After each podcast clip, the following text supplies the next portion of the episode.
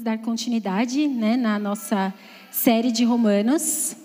Né? Quem estava aqui na conferência? Faz um. Ué!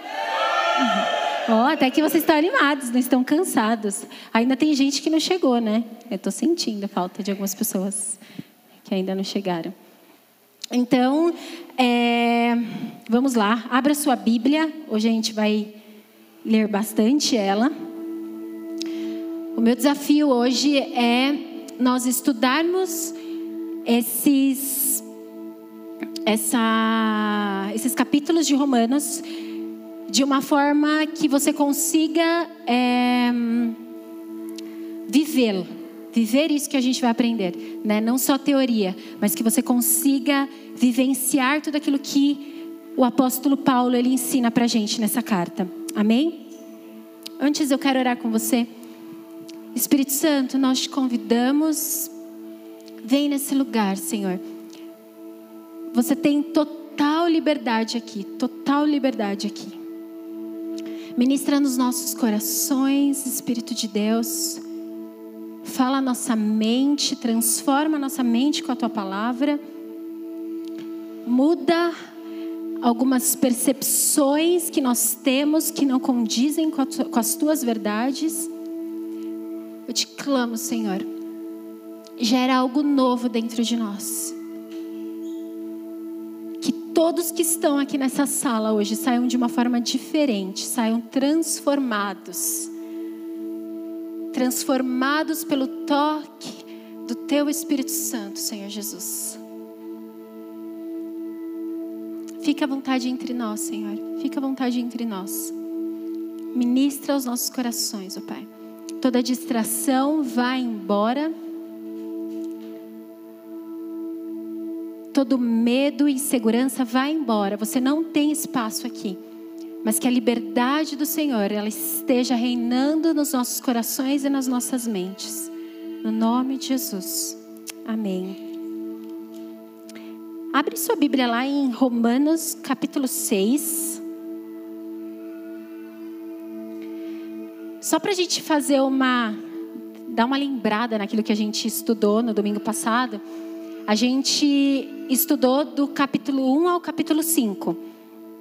E nesses cinco capítulos, Paulo ele fala sobre um problema que nós, humanidade, como homens, nós temos. Né? Ele nos apresentou que nós, como seres humanos, nós temos um problema. Mas na, nessas mesmas, nesses mesmos capítulos, Paulo ele nos apresenta já a solução para o homem. Né? Quando ele fala que todos nós pecamos, todos nós somos pecadores e por isso isso nos afasta da nossa relação com Deus. E porque nós somos pecadores, o preço do nosso, do nosso erro seria a morte. Mas aí Paulo vem e fala que nós temos disponível para nós a graça. Amém? Então, isso que nós. Uau, Vanessa! Ah, ah que demais! que bom te ver aqui.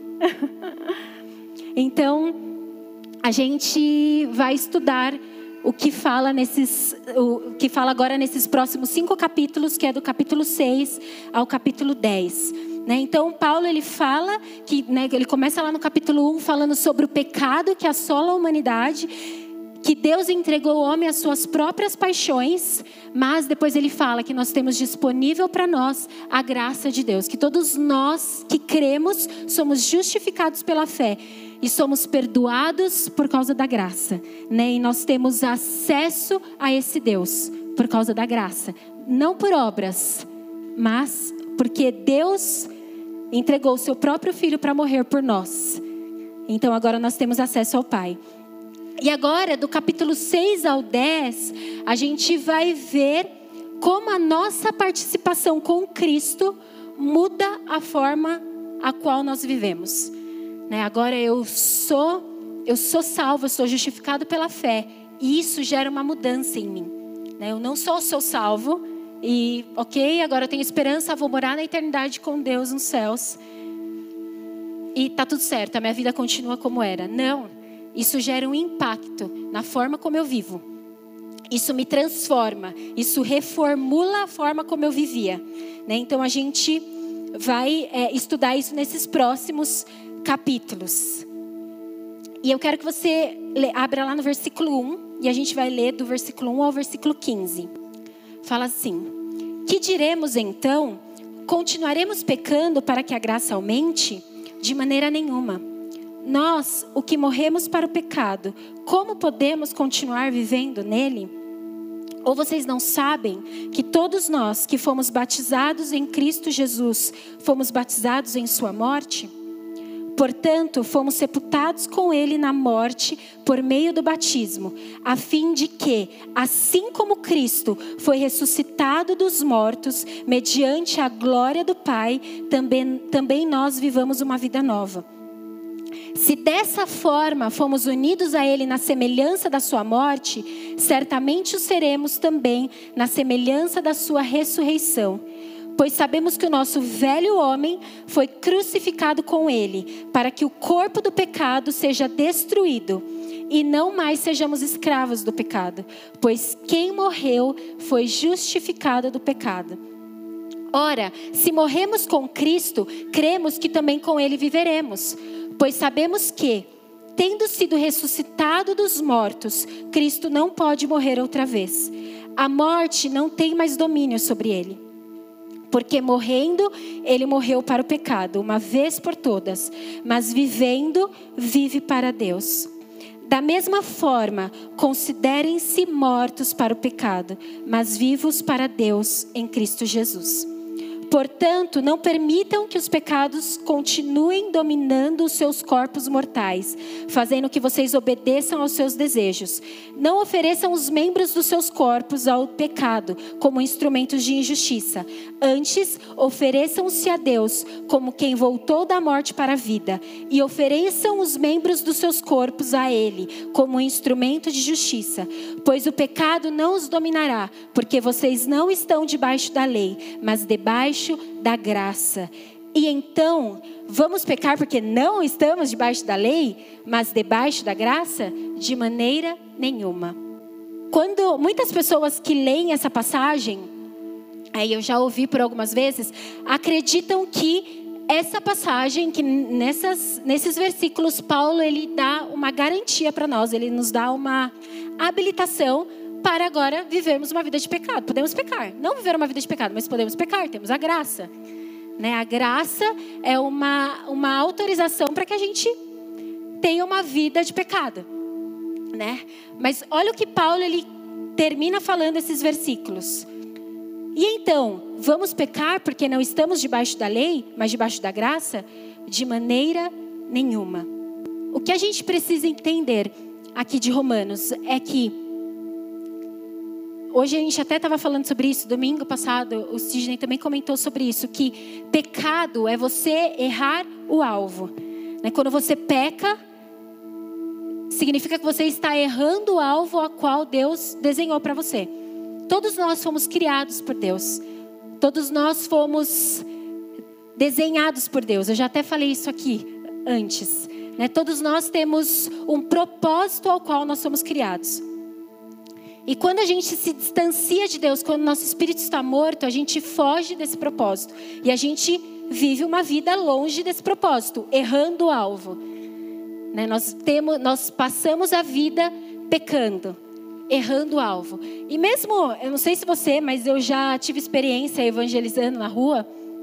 Eu lembro que eu era muito novinha e eu chegava para a pessoa e falava: a gente não sabia muito bem como evangelizar e a gente estava naquele fogo, naquela fome de falar sobre Jesus. E eu chegava para algumas pessoas e falava: Você sabe onde você vai passar a sua eternidade? A grande maioria falava: Não, não sei. Ou eu perguntava: Você tem certeza que você vai passar a sua eternidade nos céus? Aí a maioria falava: Não, não sei, né? Eu tenho minhas dúvidas, já se quebrantavam. Mas eu lembro que eu tive alguns poucos casos. Um deles foi até lá na feira do Marilene. ficou marcado. E eu perguntei para uma senhora. E ela virou para mim: sim, no céu. Ah, sim, porque a senhora é, a senhora é cristã, a senhora conhece Jesus, tal. Ela, não, mas eu sou uma pessoa muito boa. eu sou uma pessoa muito boa, então eu tenho certeza que eu vou passar que eu vou sim para o céu. Eu faço muito bem para as pessoas, eu ajudo as pessoas, então eu sei que eu vou passar minha eternidade nos céus.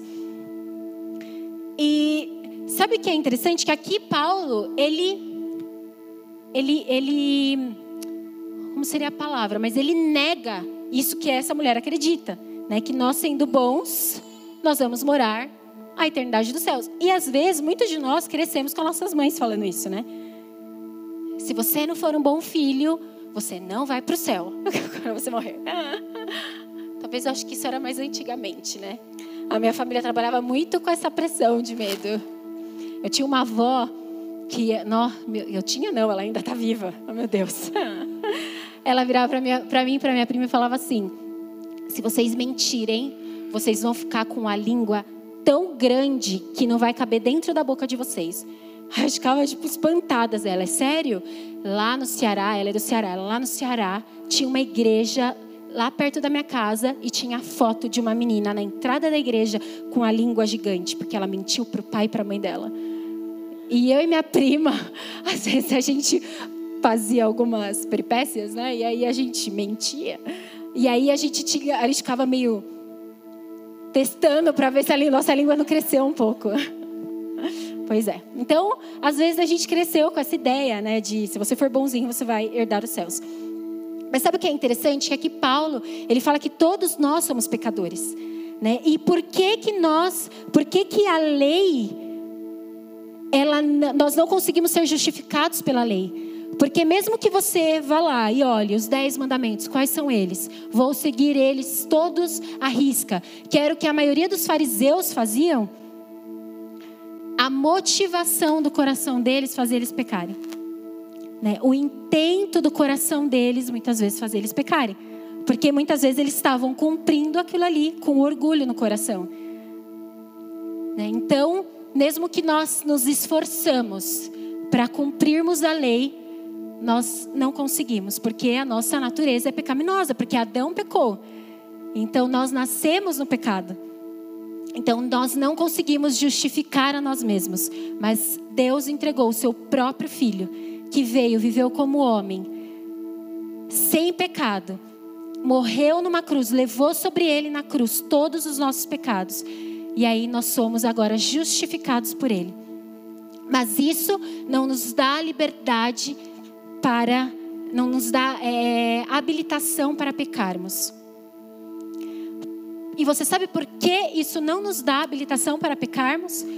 Porque Paulo, ele está falando aqui que quando eu recebo essa justificação em mim, quando eu entendo isso, eu tenho vivido a minha vida fora do alvo. Deus desenhou, me desenhou com um propósito. Deus me desenhou para viver com Ele, para estabelecer o reino dele aqui na terra.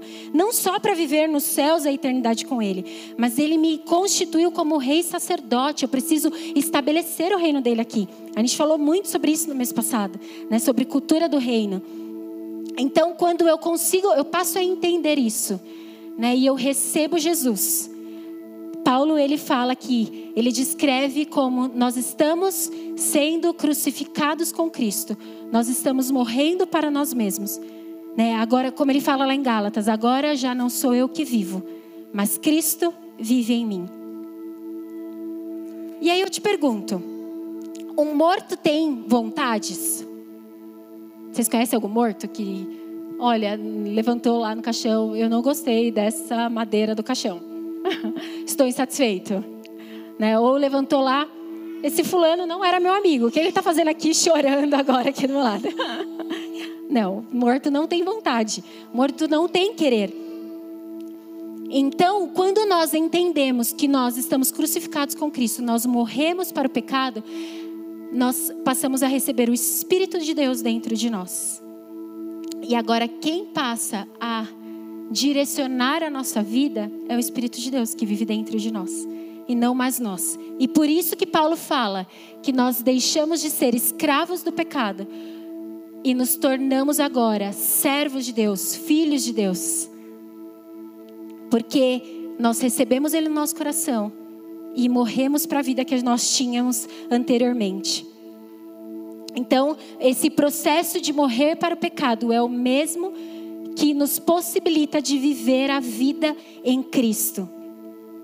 E esses, esses versículos eles são muito importantes para a gente entender qual que é a nossa participação nessa salvação. Né? Eu preciso, eu preciso crer, né? nós somos justificados pela fé. Então eu preciso crer para ser justificado. E, e, aí acontece o ato da morte. E aí como que Paulo ele fala que essa morte, é, Jesus ele foi morto, sepultado e ressurreto ao terceiro dia, certo? E da mesma forma acontece com a gente. Né? Eu morri para mim mesmo. Eu morri para minha natureza adâmica, né? Para Adão vivendo em mim. Eu morri para isso. Eu fui sepultado no batismo. É por isso que a gente tem o batismo nas águas. É onde Adão é sepultado ali naquela água. Né? É uma, é um, o batismo ele não é uh, um meio para salvação, mas ele é um ato de obediência de que você entendeu o processo ao qual você está passando. E depois nós ressurgimos. Mas quem ressurge? o espírito que estava morto dentro de mim, agora ele passa a viver. Então você vê, são os mesmos processos daquilo que Jesus passou. Nós também vivemos isso. Nós somos mortos, sepultados e ressurgimos. Mas agora o nosso espírito que estava morto, ele volta a ter vida. E aí eu volto para o propósito ao qual eu fui feito para ser. Né? E é disso que Paulo ele está falando aqui. E aí a gente vai para o versículo 8. Vamos ler lá no versículo 8. Ou se morremos com Cristo, cremos que também com Ele viveremos. Então, quando eu, eu morro para mim mesmo, quando eu sou sepultado e ressurjo e tenho meu, meu espírito ressurreto, então nós temos a, a, algumas promessas para nós. Né? Então, Cristo, ele nos traz a esperança de vida eterna. Né? Quando nós vivemos esse processo, nós recebemos a vida eterna.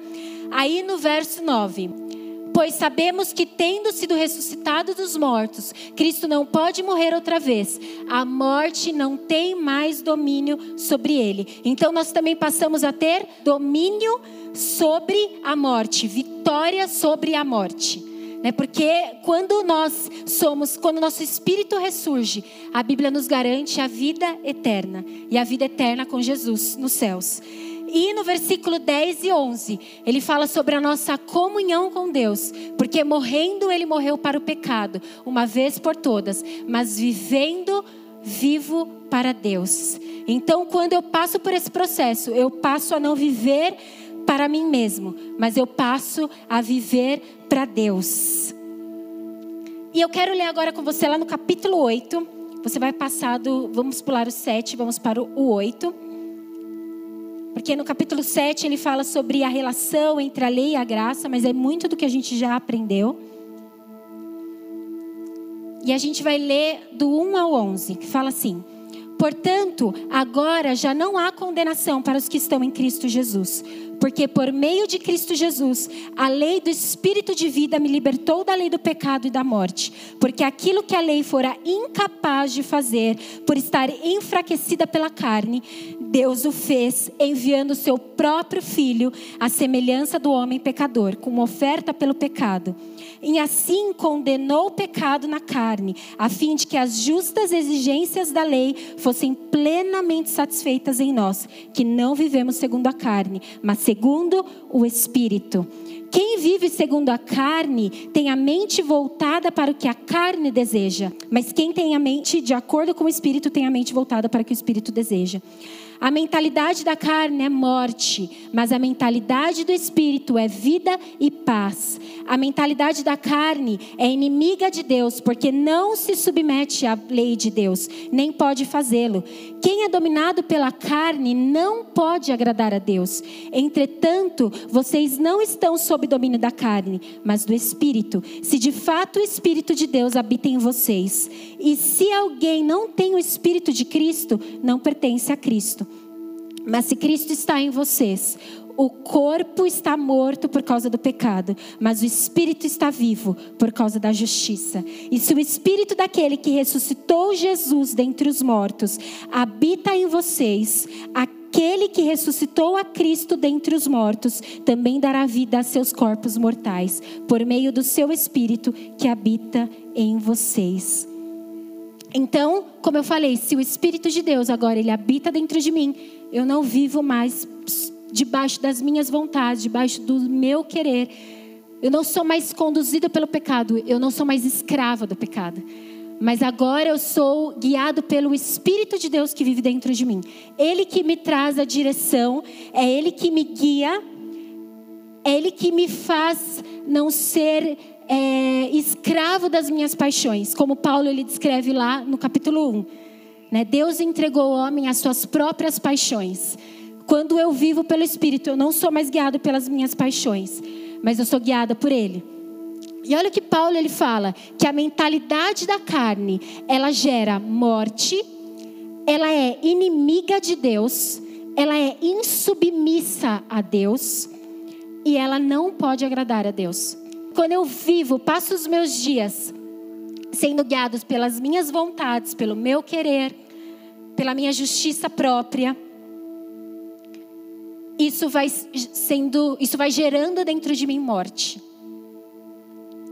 Olha que sério isso. Quando eu vivo sendo guiado pela minha carne, isso gera morte dentro de mim. E por isso que a gente vê tantas pessoas, né, fazendo suas próprias escolhas. E quantas delas elas deitam suas cabeças no travesseiro? Elas fizeram tudo o que elas queriam durante o dia inteiro. Tudo que elas desejaram durante o dia elas fizeram. Mas quantas vezes essas pessoas se sentem vazias, ocas, e sem destino, sem propósito, sem uma alegria permanente, sem uma alegria independente das circunstâncias. Por quê? Porque tem andado segundo a mentalidade da carne. Mas olha o que, que Paulo ele fala, que a mentalidade do espírito, ela gera vida e paz. Então, quando nós somos guiados pelo espírito, o que frutifica dentro de nós é vida e paz. Sabe, isso daqui é um termômetro para nós, porque muitas vezes a gente está no nosso dia a dia fazendo, né, cumprindo as nossas agendas e do nada a gente sente uma falta de paz. E muitas vezes a gente nem consegue entender. Não sei se você já teve isso, mas eu já me vi muitas vezes sentindo, me sentindo assim, né, perturbada e angustiada e pensando, Senhor, não tem nada acontecendo para eu estar me sentindo dessa forma. Analisa se a tua mente tem sido uma mente carnal, se a tua carne tem te, tem te guiado no seu dia a dia, ou se você tem sido guiado pelo Espírito. Porque a mentalidade do Espírito, ser guiado pelo Espírito, isso gera dentro de nós vida e paz. E essa mentalidade no Espírito, na prática, eu vou ver o meu corpo morto e o meu espírito vivo. E é o meu espírito, e é o meu espírito vivo que me fortalece. Quando nós lemos na palavra fortalecei-vos no espírito, não é deixe lá, agora no espírito. Vem espírito, vamos lá. Um, dois. tipo um pezinho, me fortaleci. Não. Mas é você sempre estar consciente da presença dele dentro de você. E você sempre estar atento à voz dele sempre observando, né? Às vezes a gente está cansado. A gente teve um final de semana super puxado, né? Essa, essa noite eu dormi uma hora e quarenta, foi que eu consegui dormir. E aí eu tava sem comer nada desde ontem na hora do almoço, eu tava sem comer nada. E, ai, Vanessa, eu vou falar de você só um pouquinho. e aí hoje eu peguei, a gente estava voltando do aeroporto. E aí a gente entrou assim no carro, no Uber, né? Aí era uma moça diferente, né? Uma mulher dirigindo. Aí ela virou e falou assim: Ai, vocês moram em Santo André, que bom. Eu estava pedindo para que aparecesse alguém do ABC, porque eu sou de lá e eu queria voltar para casa. E eu já estou tentando três vezes voltar para casa e não consigo.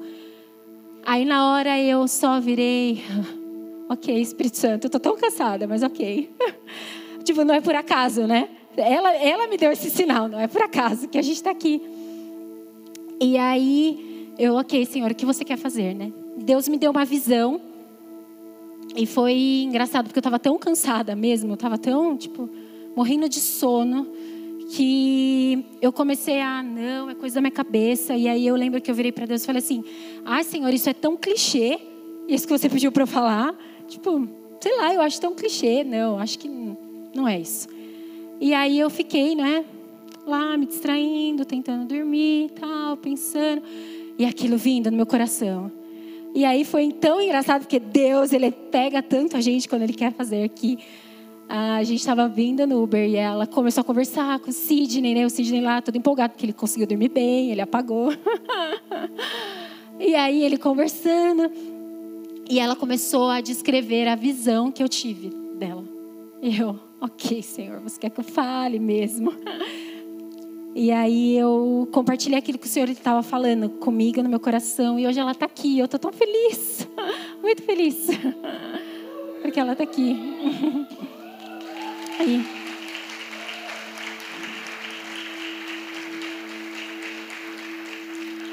Sabe, isso não é de nós, né? Não somos nós. Mas nós precisamos ter consciência do Espírito Santo que vive dentro de nós. Como o Sidney ele falou hoje, eu não sei se foi na oração ou se foi agora aqui, mas ele está falando conosco a todo tempo. A todo tempo ele está falando conosco. A todo tempo o Espírito Santo de Deus ele está ministrando coisas ao nosso coração, ele, ele está mostrando coisas para nós. Mas quando a gente está sendo levado e direcionado pela nossa carne, a gente não consegue prestar atenção naquilo que ele está falando.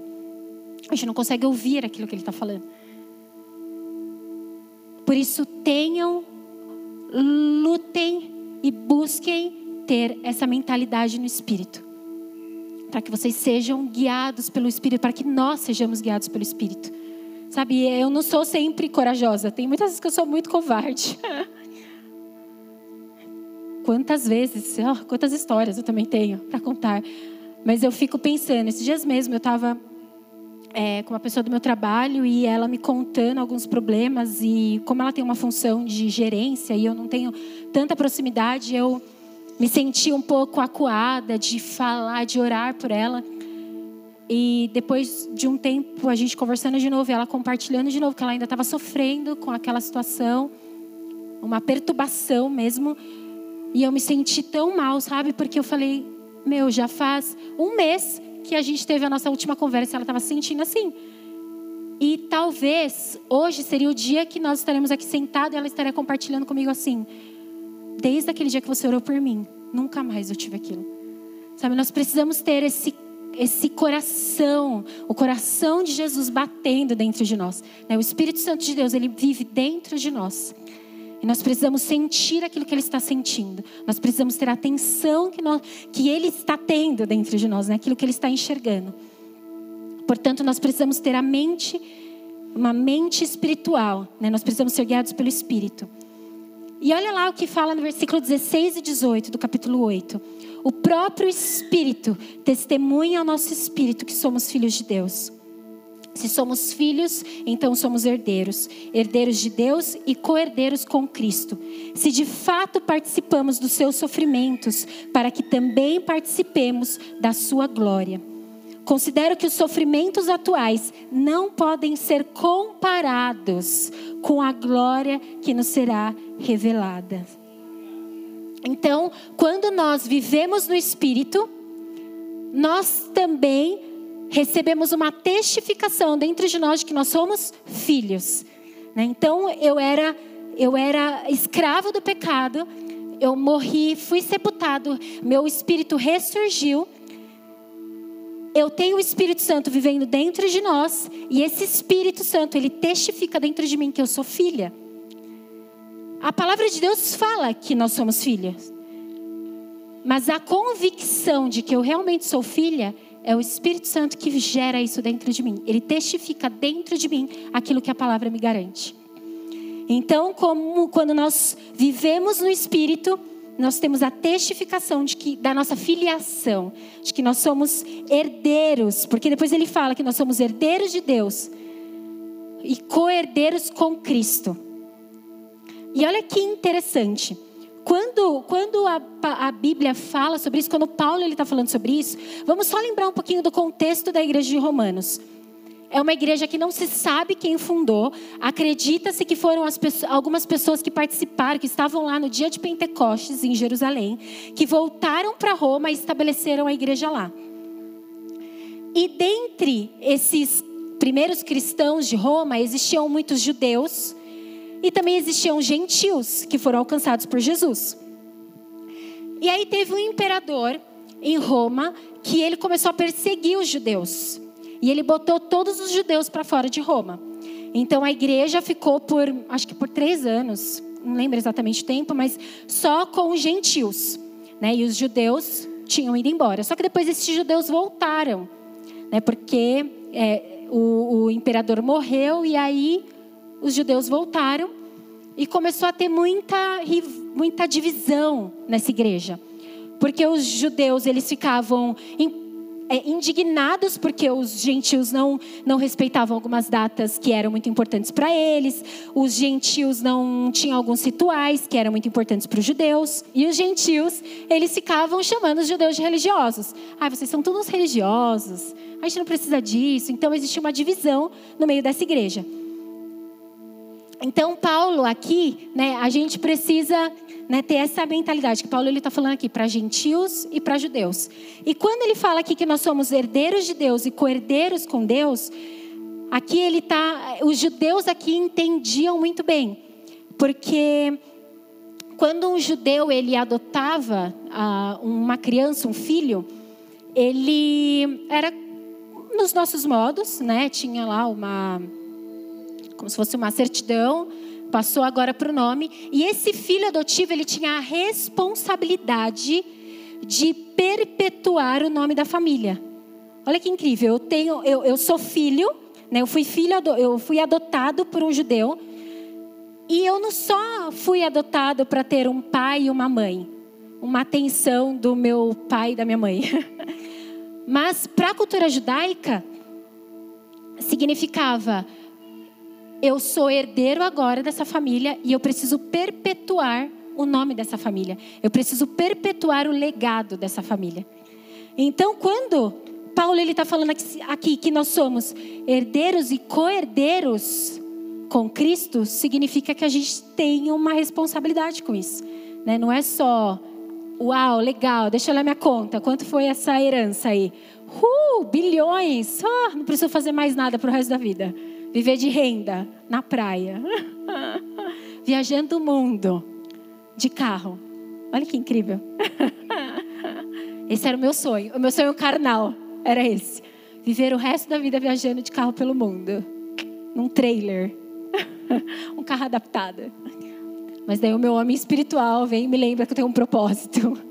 e esse não é o meu propósito. Então, nós precisamos entender que, como herdeiros de Deus, nós temos uma responsabilidade de perpetuar esse legado. Amém? E aí, Paulo, depois, olha o que ele fala. Ah, né, nessa, nesse, se somos filhos, então somos herdeiros, herdeiros de Deus e co-herdeiros com Cristo. Se de fato participamos dos seus sofrimentos, para que também participemos da sua glória. Olha o que ele está falando aqui. Nós somos herdeiros e co-herdeiros se nós participarmos também dos sofrimentos de Cristo. E sabe isso que eu estava compartilhando para vocês, de nós termos a mente, uma mente espiritual, nós sermos guiados pelo Espírito? É isso que eu descrevi para vocês. Aqui é você sentir a dor que o Espírito Santo de Deus ele sente quando ele vê que alguém está fora do alvo, não está vivendo exatamente aquilo que ele desenhou para aquela pessoa viver. Esse é o sofrimento de Cristo. É isso você sentir o sofrimento de Cristo. Sabe, você ter consciência do Espírito Santo, você ser direcionado por Ele e você, juntamente com Ele, você trazer uma, uma direção para aqueles que estão perdidos e isso dói. Isso muitas vezes dói. Eu lembro que há uns anos, uns bons anos, assim, na adolescência, eu não tinha muita compaixão de pessoas que não eram cristãs, tal. Não é compaixão, mas assim, eu não senti, não sofria por isso. E eu lembro que eu passei por um bom tempo clamando, Senhor, eu quero sentir a dor que você sente pelos perdidos. Acho que eu não devia ter feito essa oração. Eu lembro até de um dia, Marcelo, você, vou pegar você. Eu lembro uma vez de uma madrugada que acho que essa foi a primeira foi o primeiro sinal que eu senti de, de sofrer com Cristo por alguém. De sentir a dor que Cristo sentia por ver alguém longe do propósito dele. E eu lembro que foi por você. Eu passei uma madrugada chorando na sala da minha casa, sentada no tapete, chorando. E eu lembro que estava um momento difícil, a Néia sofrendo. Ela tinha mandado alguma mensagem nesse dia, faz muitos anos. Muitos anos. Uns 10, sei lá. E eu sentada no chão da minha sala e eu sentia tanta dor, mas tanta dor, e eu, ok, acho que isso é uma resposta da minha oração. Eu lembro que esse dia foi marcante para mim. Então, nós precisamos estar atentos e essa dor vai nos mover a não ficarmos no nosso focado só em nós, né, nas minhas vontades, no meu querer, nos meus projetos, nos meus planos, mas vai, vai fazer a gente olhar para o próximo, vai fazer a gente olhar para aquele que está fora do alvo, para aquele que não está vivendo o propósito. E agora eu quero que você vá lá para o versículo 28, do capítulo 8, que fala assim: Sabemos que Deus age em todas as coisas para o bem daqueles que o amam, dos que foram chamados de acordo com o seu propósito. Pois aqueles que de antemão conheceu, também os predestinou para serem conformes à imagem de seu filho, a fim de que ele seja o primogênito entre muitos irmãos. E aos que predestinou, também chamou. Aos que chamou, também justificou. Aos que justificou, também glorificou. Que diremos, pois, diante dessas coisas? Se Deus é por nós, quem será contra nós? E agora vai lá para o versículo 35, que fala assim: Quem nos separará do amor de Cristo? Será tribulação, ou angústia, ou perseguição, ou fome, ou nudez, ou perigo, ou espada? Como está escrito: por amor de ti, enfrentamos a morte todos os dias. Somos considerados como ovelhas destinadas ao matadouro. Mas em todas estas coisas somos mais que vencedores, por meio daquele que nos amou. Pois estou convencido de que nem a morte, nem a vida, nem anjos, nem demônios, nem o presente, nem o futuro nem quaisquer poderes, nem altura, nem profundidade, nem qualquer outra coisa na criação será capaz de nos separar do amor de Deus que está em Cristo Jesus, nosso Senhor. Então, como filhos, né, nós vamos lá, vamos recapitular o processo. Nós morremos para nós mesmos, nós somos sepultados, nós ressuscitamos com Cristo nós recebemos o Espírito de Deus vivendo dentro de nós. Ele testifica dentro de nós que nós somos filhos. E olha depois que Paulo ele começa a falar sobre esses filhos. Nós veremos Deus ele pegando as situações difíceis, sabe, as dificuldades, as coisas que não foram exatamente como a gente planejou e fazendo com que essas circunstâncias elas sejam, elas trabalhem para o nosso bem. A angústia, a dor, ela trabalhe para o nosso bem. É só você pensar, né? Talvez você fale, como assim usar a dor para trabalhar para o meu bem? Não, quero só mar de rosa, sombra e água fresca. Não quero sentir dor. Mas pensa em alguma alguma luta que você já passou, alguma dificuldade que você já passou. alguma dor que você já sentiu. E tenta lembrar você antes dessa, dessa situação e você depois dessa situação. Quem você se tornou. Eu tenho algumas circunstâncias na minha vida que eu lembro que no momento eu ficava, Deus, como? Eu lembro específico uma delas que a gente, eu comecei a trabalhar, eu, eu tinha, eu fiz 18 anos, entrei, acho que fiquei um ano, entrei na faculdade com 19, né? Porque o primeiro ano eu casei, né, eu terminei a escola e no ano seguinte casei, casei com 18 anos. Ano, mês que vem a gente vai fazer 16 anos de casada. E aí eu entrei para a faculdade. Eu lembro que na verdade eu fiz a matrícula da faculdade e no dia seguinte que eu fiz a matrícula eu fui chamada para uma entrevista para ser estagiária na área que eu estudar. E eu lembro que o primeiro dia de aula foi meu primeiro dia de trabalho. meu primeiro dia de aula na faculdade meu primeiro dia de trabalho como estagiária daquilo que eu ia estudar. E eu lembro que, né, a gente, os dois, o Sidney era estagiário quando a gente casou. Ele ganhava 450 reais. Era dois salários mínimos na época, né? Eu ganhava um salário mínimo, que era 278, para você ver como eu sou velha. Né? O salário mínimo era 278 reais. O que, Tiago? Ah, tá, que bom. Me conforta. Ai, Tiago. Então, eu lembro que logo quando eu entrei, eu fiquei uns seis meses, assim, eu tive um aumento de salário, tipo, meu salário triplicou.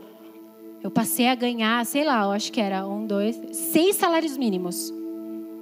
E aí eu lembro, uh, dinheiro! Nossa, comecei a esbanjar.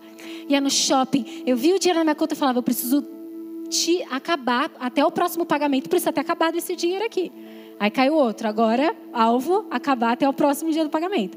E esses eram os meus alvos de vida. Eu lembro que eu gostava de comprar umas roupas caras, tal, e ah, e aí a gente Ai, várias coisas aconteceram na nossa vida. E o Sidney foi mandado embora. Eu também saí dessa empresa, entrei como estagiária em outra, porque eu já era efetiva nessa, mas eu entrei em estagiária em outra.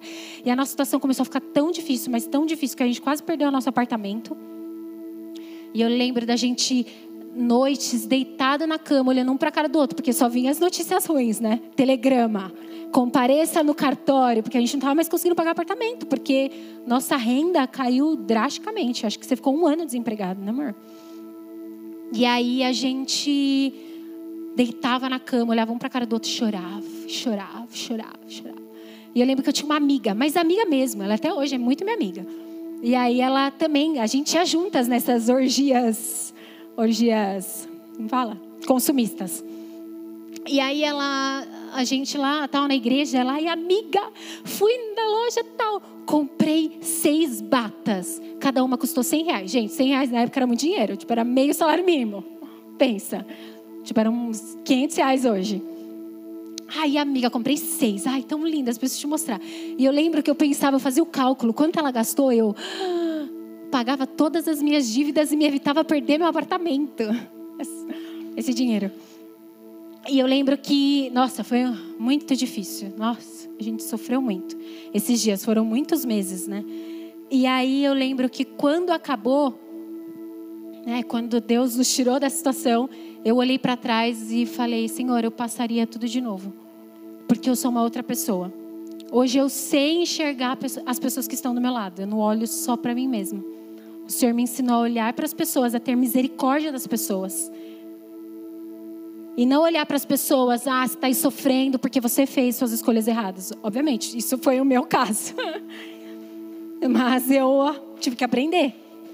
Né? Então, eu olho para essa situação. Essa é uma das histórias, da, né, de tantas outras, que eu olho antes e depois eu falo, valeu a pena. Se precisasse, eu voltava e passava por tudo de novo. Porque me transformou, transformou quem eu sou. Então, nós veremos como filhos, Deus usando essas situações difíceis trabalharem em nosso favor.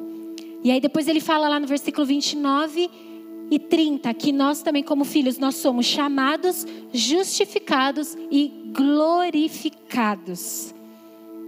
Depois no versículo 31 ele fala que nada pode contra nós. Se Deus é por nós, né? Se nós somos, se nós vivemos segundo o Espírito, nós temos Deus ao nosso favor. Então, quem poderá ser contra nós. Ninguém poderá ser contra você. Amém? E no versículo 35 ele fala que nada pode nos separar do amor de Deus. Como filho nessa jornada, nada pode nos distanciar do amor desse Pai. E no 37 ele fala que nós também somos mais do que vencedores, independente da circunstância que você esteja vivendo. Você é mais do que vencedor, porque o Espírito de Deus vive dentro de você. Se você é guiado pelo Espírito, você já é mais do que vencedor. Ser guiado pelo Espírito nos garante a vitória no final. Então, seja guiado pelo Espírito de Deus. Amém? Amém? Aí agora a gente vai lá para o capítulo 9. Já estamos acabando. E aqui no capítulo 9, Paulo, ele começa a mostrar que Deus, ele é um Deus justo e ele pode mostrar a misericórdia dele para qualquer homem.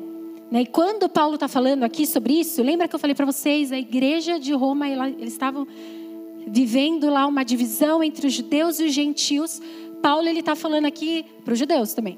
Olha, Deus ele é, é um Deus justo e ele pode ser misericórdia para qualquer um, inclusive para os gentios, que vocês acham judeus que não podem receber a salvação. Então aqui ele revela sua característica como um pai misericordioso. E ele também mostra aqui no capítulo 9 o desejo de Deus e o poder de Deus para salvar o pecador. Né? O desejo que Deus tem para alcançar o pecador. Não só o judeu, mas também os gentios. E aí depois no capítulo 10, a gente vê que existe só uma forma de nós alcançarmos a salvação.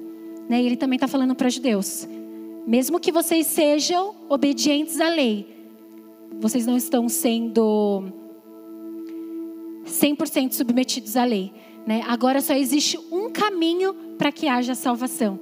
Só uma forma de nós alcançarmos a salvação. E é através de Jesus Cristo. Então, se o Criador de todas as coisas, o Criador de todos nós, oferece um único meio de salvação, igualmente a todos.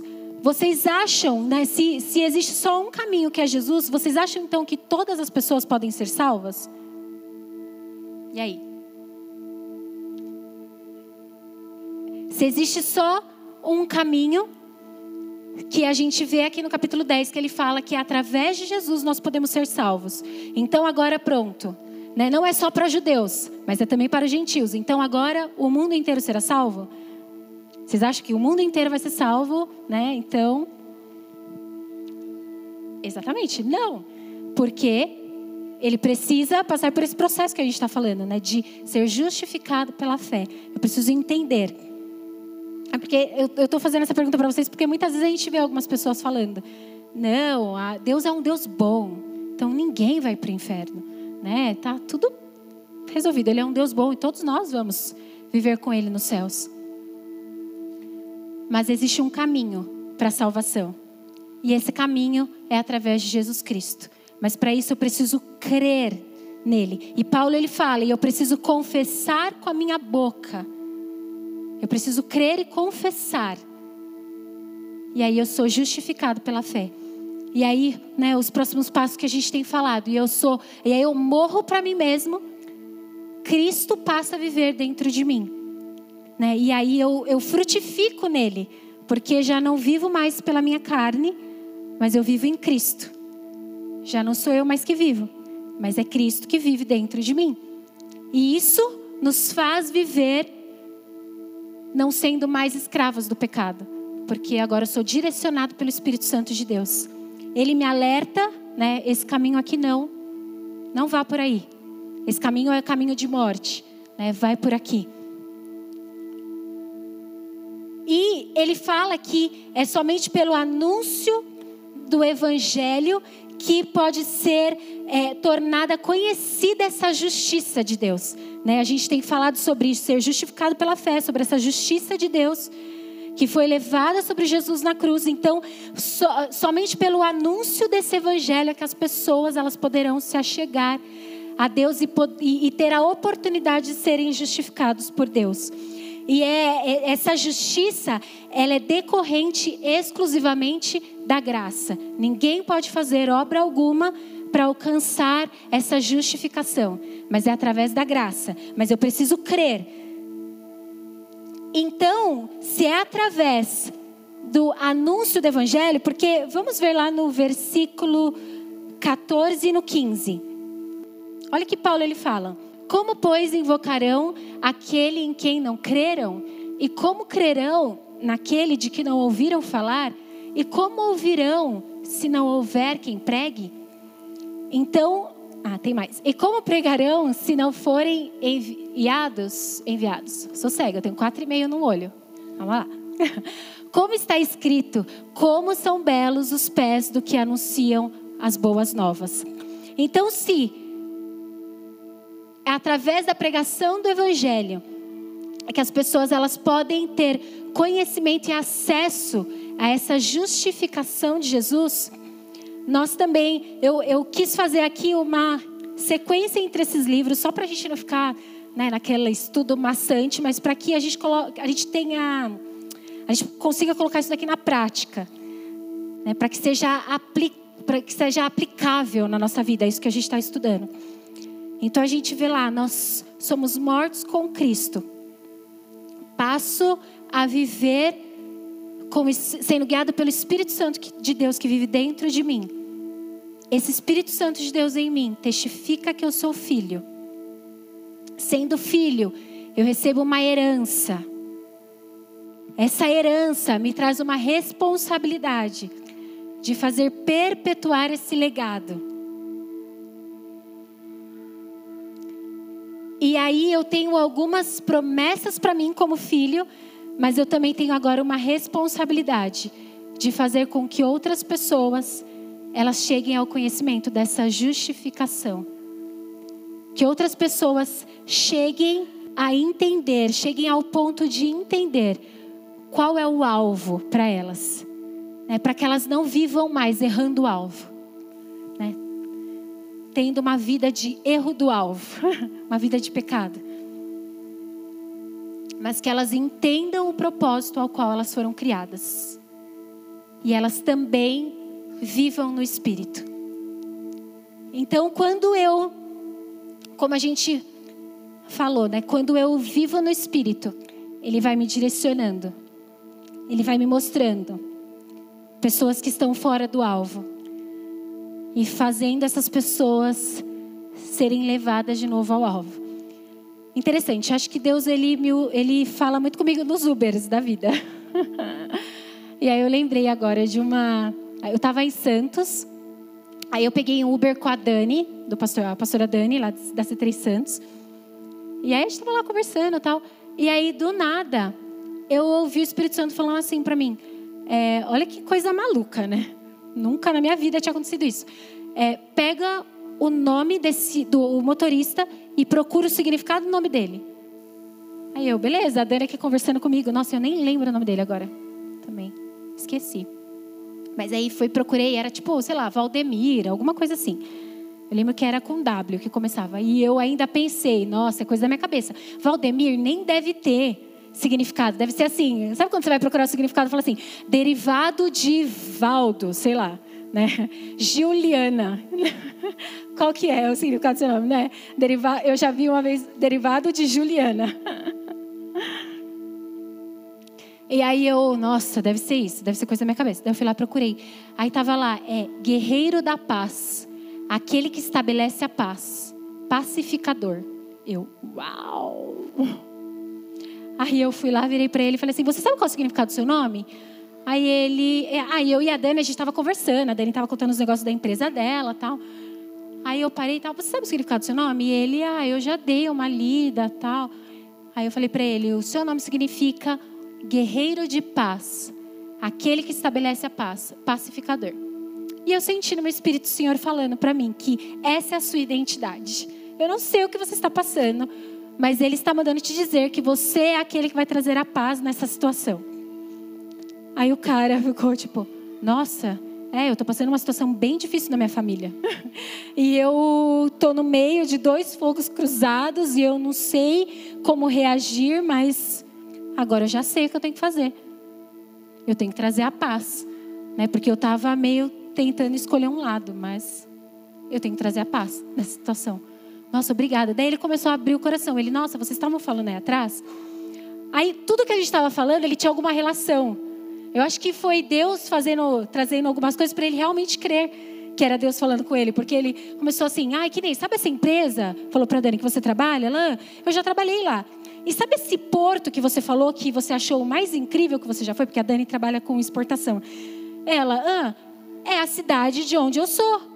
E sabe, eu não lembro mais qual foi a outra situação interessante.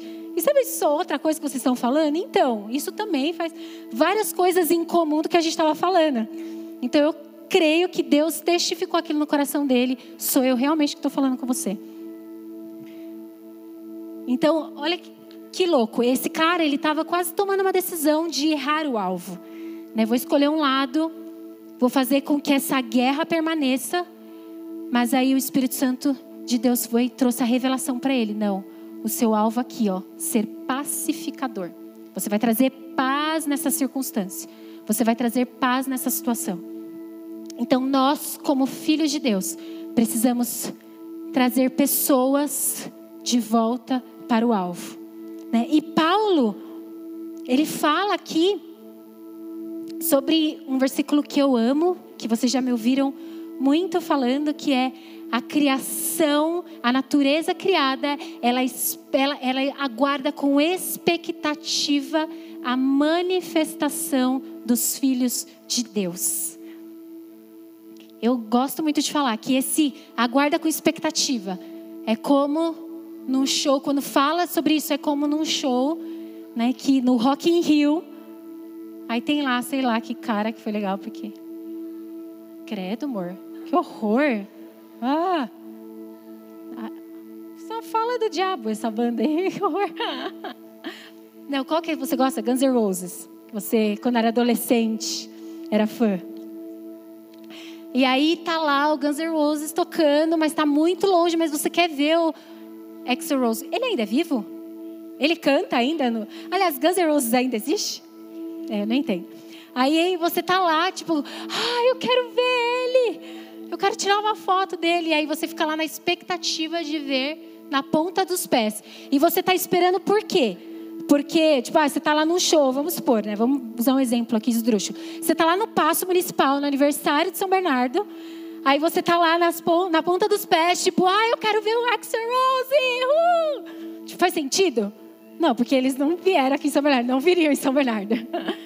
Então, quando você está aguardando com expectativa, significa que você está esperando alguma coisa que vai acontecer, que você sabe que vai acontecer. Você só espera por alguma coisa que você tem esperança de que vai acontecer. Então, olha isso. A natureza criada, ela aguarda com expectativa, com esperança. Né? O espírito morto dentro das pessoas lá fora está aguardando com expectativa para que você se manifeste que você mostre para elas: olha, o alvo é esse. Você está vivendo fora do alvo, mas Deus quer te trazer aqui para o alvo e fazer você viver uma vida no Espírito. Amém? Então, só para a gente recapitular, nós somos justificados pela fé nos tornamos homens espirituais, recebemos a convicção, né? o Espírito de Deus ele testifica nos nossos corações que nós somos adotados como filhos. Então nós temos uma herança e essa herança é perpetuar o, o nome de Jesus, o nome dessa família que nós fazemos parte. Nós recebemos e nós recebemos uma missão que é manifestar Jesus, que é mostrar para as pessoas a justiça de Deus, a graça de Deus, nós derramarmos a graça de Deus para as pessoas. E sabe qual é a diferença daquele que vive no espírito e do homem natural, o homem carnal? É que o homem carnal, ele não está nem aí para isso, para essa missão. Né? Ele não está nem aí para a dor do outro. Ele está se preocupando com a própria dor dele. Né? Ele vê alguém sofrendo e ele Fecha a janela, não quero ver. Nossa, que velha, né? Fecha a janela. Agora. É. O homem natural, ele não se importa com o perdido, né? Porque ele está focado nele. É os meus projetos, os meus planos. Ele não sente a dor que Jesus sente, ele não sente compaixão, ele não sente misericórdia. Mas o Espírito de Deus vivo dentro de nós, ele gera essa compaixão. Ele gera essa misericórdia em nós. E você sabe por quê? Porque o homem natural já porque o homem espiritual, ele sabe que o homem natural dele, Adão já está morto. Então, o que eu vivo aqui, o propósito da minha vida, o propósito da minha existência, não é eu crescer, fazer faculdade, me formar, casar, ter filhos, comprar minha casa, comprar meu carro, trocar de carro todo ano, conseguir aquela vaga dos sonhos, me tornar um diretor, um presidente de uma empresa, depois me aposentar, passar o resto da minha aposentadoria viajando com a minha, com a minha esposa, com o meu marido. Aí eu morro feliz porque eu cumpri os, os sonhos da minha vida. É, quais sejam os seus sonhos aí? Né? Talvez esses não são os seus sonhos. Mas o homem espiritual, ele entende: eu já morri para essas minhas vontades. Agora, esse meu Adão está morto dentro de mim. Agora eu sou guiado pelo Espírito. Então, Senhor, o que, que você quer que eu faça agora? Qual é o projeto para esse tempo? Qual é a estação que eu estou vivendo?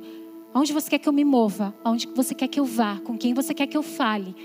Né? E é isso que eu quero despertar hoje em você. Que você viva no Espírito. Que você ande pelas ruas, que você vá para o seu trabalho. Que você esteja parado no farol, que você esteja lá no seu trabalho. Que você esteja na sua casa, sempre consciente do Espírito Santo de Deus que vive dentro de você. Consciente da presença dele em você. E que você seja direcionado por ele em todas as coisas. Não faça mais escolhas por você mesmo, segundo a sua vontade, mas sim segundo a vontade dele. E você lembra aquilo que a Bíblia, o que, que Paulo ele fala aqui, que aqueles que vivem no Espírito, aquele que, que tem a mentalidade do Espírito, qual é a promessa? Uma vida de paz. É isso que vai te trazer paz. Talvez você ache que vai ser todos esses seus sonhos realizados que vão te trazer paz. Mas não. O que vai te trazer paz, o que vai gerar vida em você e vai gerar paz em você é você ser guiado pelo Espírito. É você viver no Espírito. Não ser você mais que vive, mas sim Cristo vivendo dentro de você e guiando seus passos.